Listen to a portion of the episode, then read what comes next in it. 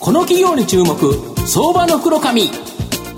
このコーナーは企業の情報システムのお困りごとをアウトソーシングで解決する IT サービスのトップランナーパシックネットの提供を財産ネットの制作協力でお送りします。ここからは相場の福の神財産ネット企業調査部長、藤本信之さんとともにお送りします。藤本さん、こんにちは。毎度、相場の福の神こと、藤本でございます。よろしくお願いします。今日ご紹介させていただきますのが、証券コード5250、東証スタンダード上場、プライムストラテジー代表取締役社長の渡部直樹さんにお越しいただいています。渡部社長、よろしくお願いします。よろしくお願いいたします。よろしくお願いいたします。プライムストラテジーは東証スタンダードに今年2月に新規上場。えー、現在株価が2906円、1対29万円少しで買えます。ウェブ高速さ高速化ソリューション、草薙スタック。これをですね、えー、武器に世界34カ国251の地域でサービス展開している企業になります。御社のこのウェブ高速化ソリューション、草薙スタックは、アマゾンのですね、AWS とか、マイクロソフトの Azure など、世界中の主要なクラウドサービスで、すべて無償でですね、提供されており、今ご紹介したように、まあ、世界34カ国、251の地域でサービス展開。これ、全世界展開ですよね。はい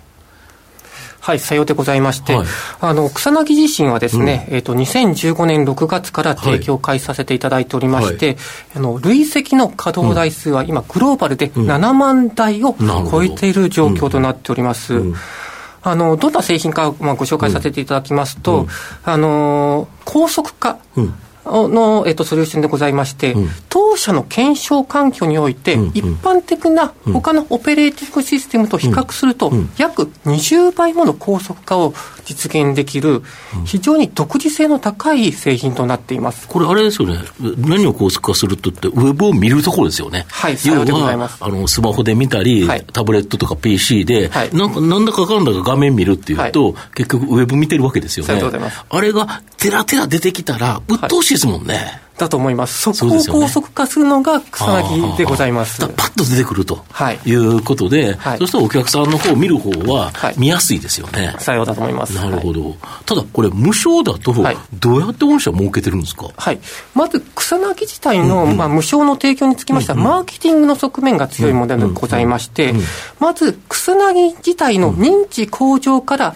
当社のしあの主な収益事業であります、お客様のウェブサイトを保守、運用管理をさせていただく、草薙マネージドサービスといったものがございまして、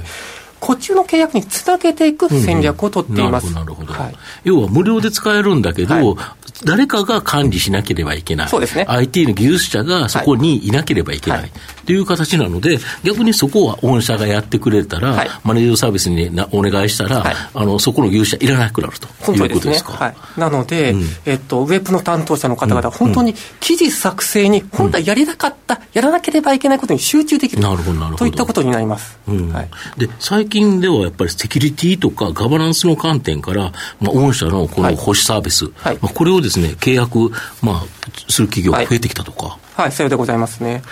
あのまあ、コロナを契機にですね、はい、あのウェブサイトの重要性というのは非常にあの再認識されておりまして、ね。はい、はい、その中であのウェブサイトをしっかり守っていこうという、はい、ウェブガバナンスだったりデジタルガバナンスといった考え方が、うん、えっと、しっかり認知されてきました。うん。うん、なので、えっと、ただですね、あのただこれをしっかり守っていくということはなかなか難しいことでございまして、うんね。うん、あの、実際意識の高い上場企業様であってもですね、過去にですね、ウェブサイトが、あの、の脆弱性を突かれて、改ざんされて、改ざんされて、そうですね。はい。で、あの、まあ、発表しなきゃいけないので、多く企業価値がですね、既存した例も過去には実はございます。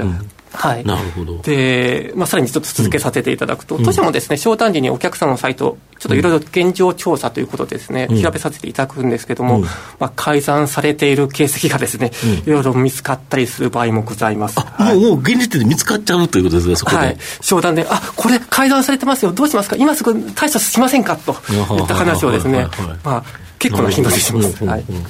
なるほど。で、これ、やはり向こうにちゃんとエンジニアがいないといけなかったということですよね。そうですね。あの、うん、しっかり運用管理していくエンジニアが必要なんですけども、うん、あのー、今って非常にエンジニアさんって高いので。まあそうですね。はい、不足してますよね、はい、人材不足で。はい。企業としてはですね、うん、あの、どちらかというと、ホームページの保守運用会なんて、あの、言ってしまえばちょっと面倒くさいことが。まあ裏方作業ですよね、どちらかと本当に裏方です。はい。のことは、正直他の会社さんにやってもらって、まあそこはうちにご依頼いただければと思うんですけども、自社のエンジニアはしっかり自社の DX とか、自社の本当にやるべき IT 政策のところに、あのしっかり取り組んでいただきたいというのがですね、まあ、経営層からの判断もあるかなと思って、はい、あの昨今ですね、ちょっとあのニーズというのは高ま、うん、あの当社のサービスのニーズというのは高まっている状況でございます。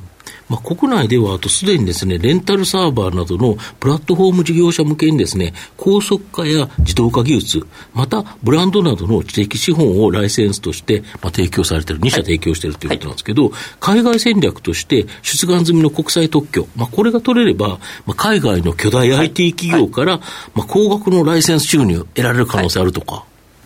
はい、さようでございます。足元ちょっと整理させていただきますと、うん、今、国内では先ほど、あの、うん、おっしゃられた2社さんとですね、うん、合計年間約1億円のライセンス契約をさせていただいております。はい。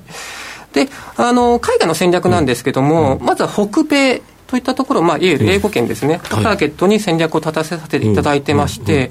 あの北米のいわゆるホスティングサービスの、まあ、市場規模といったのは、日本、はい、いわゆる日本国内と比べて、約15倍の大きな市場規模がありまして、もちろんそれに比例して、ですね、お客さんの規模ももちろん大きいでかいですもんね、はい、日本の企業より、なんか GAFAM って言ったら、めっちゃでかいですもんね。はい、さようでございます。はい、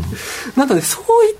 その、まあ、規模の高いお客様、海外のお客様にライセンスの提供したいなという形でですね、足元マーケティングの戦略だったりとか、いろんなコンテンツの発信などをさせていただいております。はい。ただですね、あの、特許の成立っていうのは時間がかかるので、うん、はい、あの時間がかかるんですけども、まあ、あの手続き、早くなるべく早くあの早期にですね、実現したいなと思っております。なるほど、はいで、どこと契約するかは結構悩ましいところですよね。はい、その通りでございます。あの、特許は成立してもですね、うん、あのまた、方には安売りせずに、うん、はい、しっかりいろんな会社さんと見比べ、商談させていただいて、うん、一番良い条件、提示していただいたとことですね、契約させていただきたいと思っておりますので、まあ、それも含めてちょっと時間のかかるものなんですけども、あの、先ほども大きな、あの、契約が見込めるものとなっておりますので、うん、まあ、ここしっかり取り組んでいきたいなと思っております。なるほど、はい、で先月30日にですね、まあ、オープンソースの RPA ツールであるオープン RPA、はい、まあ、これによる業務自動化支援サービスの開始、はい、まあ、これを発表されてるんですけど、これ、どんなサービスになるんですか？まずですね、あのー、今、現状整理すると、企業内で RPA を利用拡大しようとすると、どうしてもライセンスといったものが追加で必要となってきまして、まあ、お金かかりますよね、はい、その RPA のプログラミングに。はい、1台あたりいくら、はい、1人当たりいくらとか、はいはい、まあ、そういった価格設定になっているので、うん、はい、なので、まあ、非常にここのお金がかかるというのは、あの自動化促進の足かせになっていますと。うん、はい。で、まあ、金額で申し上げますと、あの、まあ、今年20、23年度、2023年度で国内の RP のライセンスの売り上げは520億円もかかっているということが予想されていて、あのー、私たちに発信させていただきましたオープンソースの RPA であるオープン RP を使っていただければ、これ無償でございますので、はい。まあ、企業の中でのあの自動化の促進だったりとか、うん、まあ、そこからさらにですね中小企業向けてのですね、RPA の導入が促進されると思っています。はい御社どうやって儲けるんですか、これで？ああ、えっと、弊社はですね、うん、まあ、あの、オープン RP を使った、まあ、初期の構築だったり、あの、移行ですね、既存の RP からの移行だったり、その後の運用保守といったものをですね、まあ、それぞれこの3つで収益化を考えております。なるほど、草薙と同じようなパターンという感じですよね。はい、さようでございます。なるほど。で、渡辺社長は今年の1日、6月1日にですね、はい、社長に、え就任されてばかりなんですけど、やっぱこの事業を、その草薙に次ぐ2本目の柱にするため、やっぱこれで社長就任ということですか？さようでございます。はい。あのー、この6月からですね、うん、複数代表制といったものを当社、うん、あのー、しておりまして、うん、あの、私自身のミッションとしていたしましては、このオープン RPA だったり、自動化のソリューションを日本経済に向けて発信をしていって、日本経済皆さんのですね、あの、成長に寄与していきたいと、強い思いで、あの、代表取締役を、えっと、させていただいております。なるほど。今後、農社の成長を引っ張るもの、改めて教えていただきたいんですか。はい。あの当社の成長につきましては、まあ、先ほどと同じあすみません、えっと、3つございまして、うん、あのやはり企業様のウェブサイトをしっかり保守運用管理させていただくといったことがですね、あの当社の基盤でございます、まあ、そこに対してさらなにか、さらなるサービスの向上だったり、価値の向上にを、あのしていきたいなと考えております。で、あの、特許の話ございましたけども、あの、独自性の高い技術だったり、あと、それに関連するですね、あの、技術やそれに関わるですね、そのソリューションの展開といったものをですね、これからも引き続きしていくものがですね、当社でございますので、まあ、そこからですね、まあ、あの海外に向けて、また国内の事業者様に向けて、まあ、知的財産の提供などをして、新しい収益につなげていきたいなと考えております。で、最後は、あの、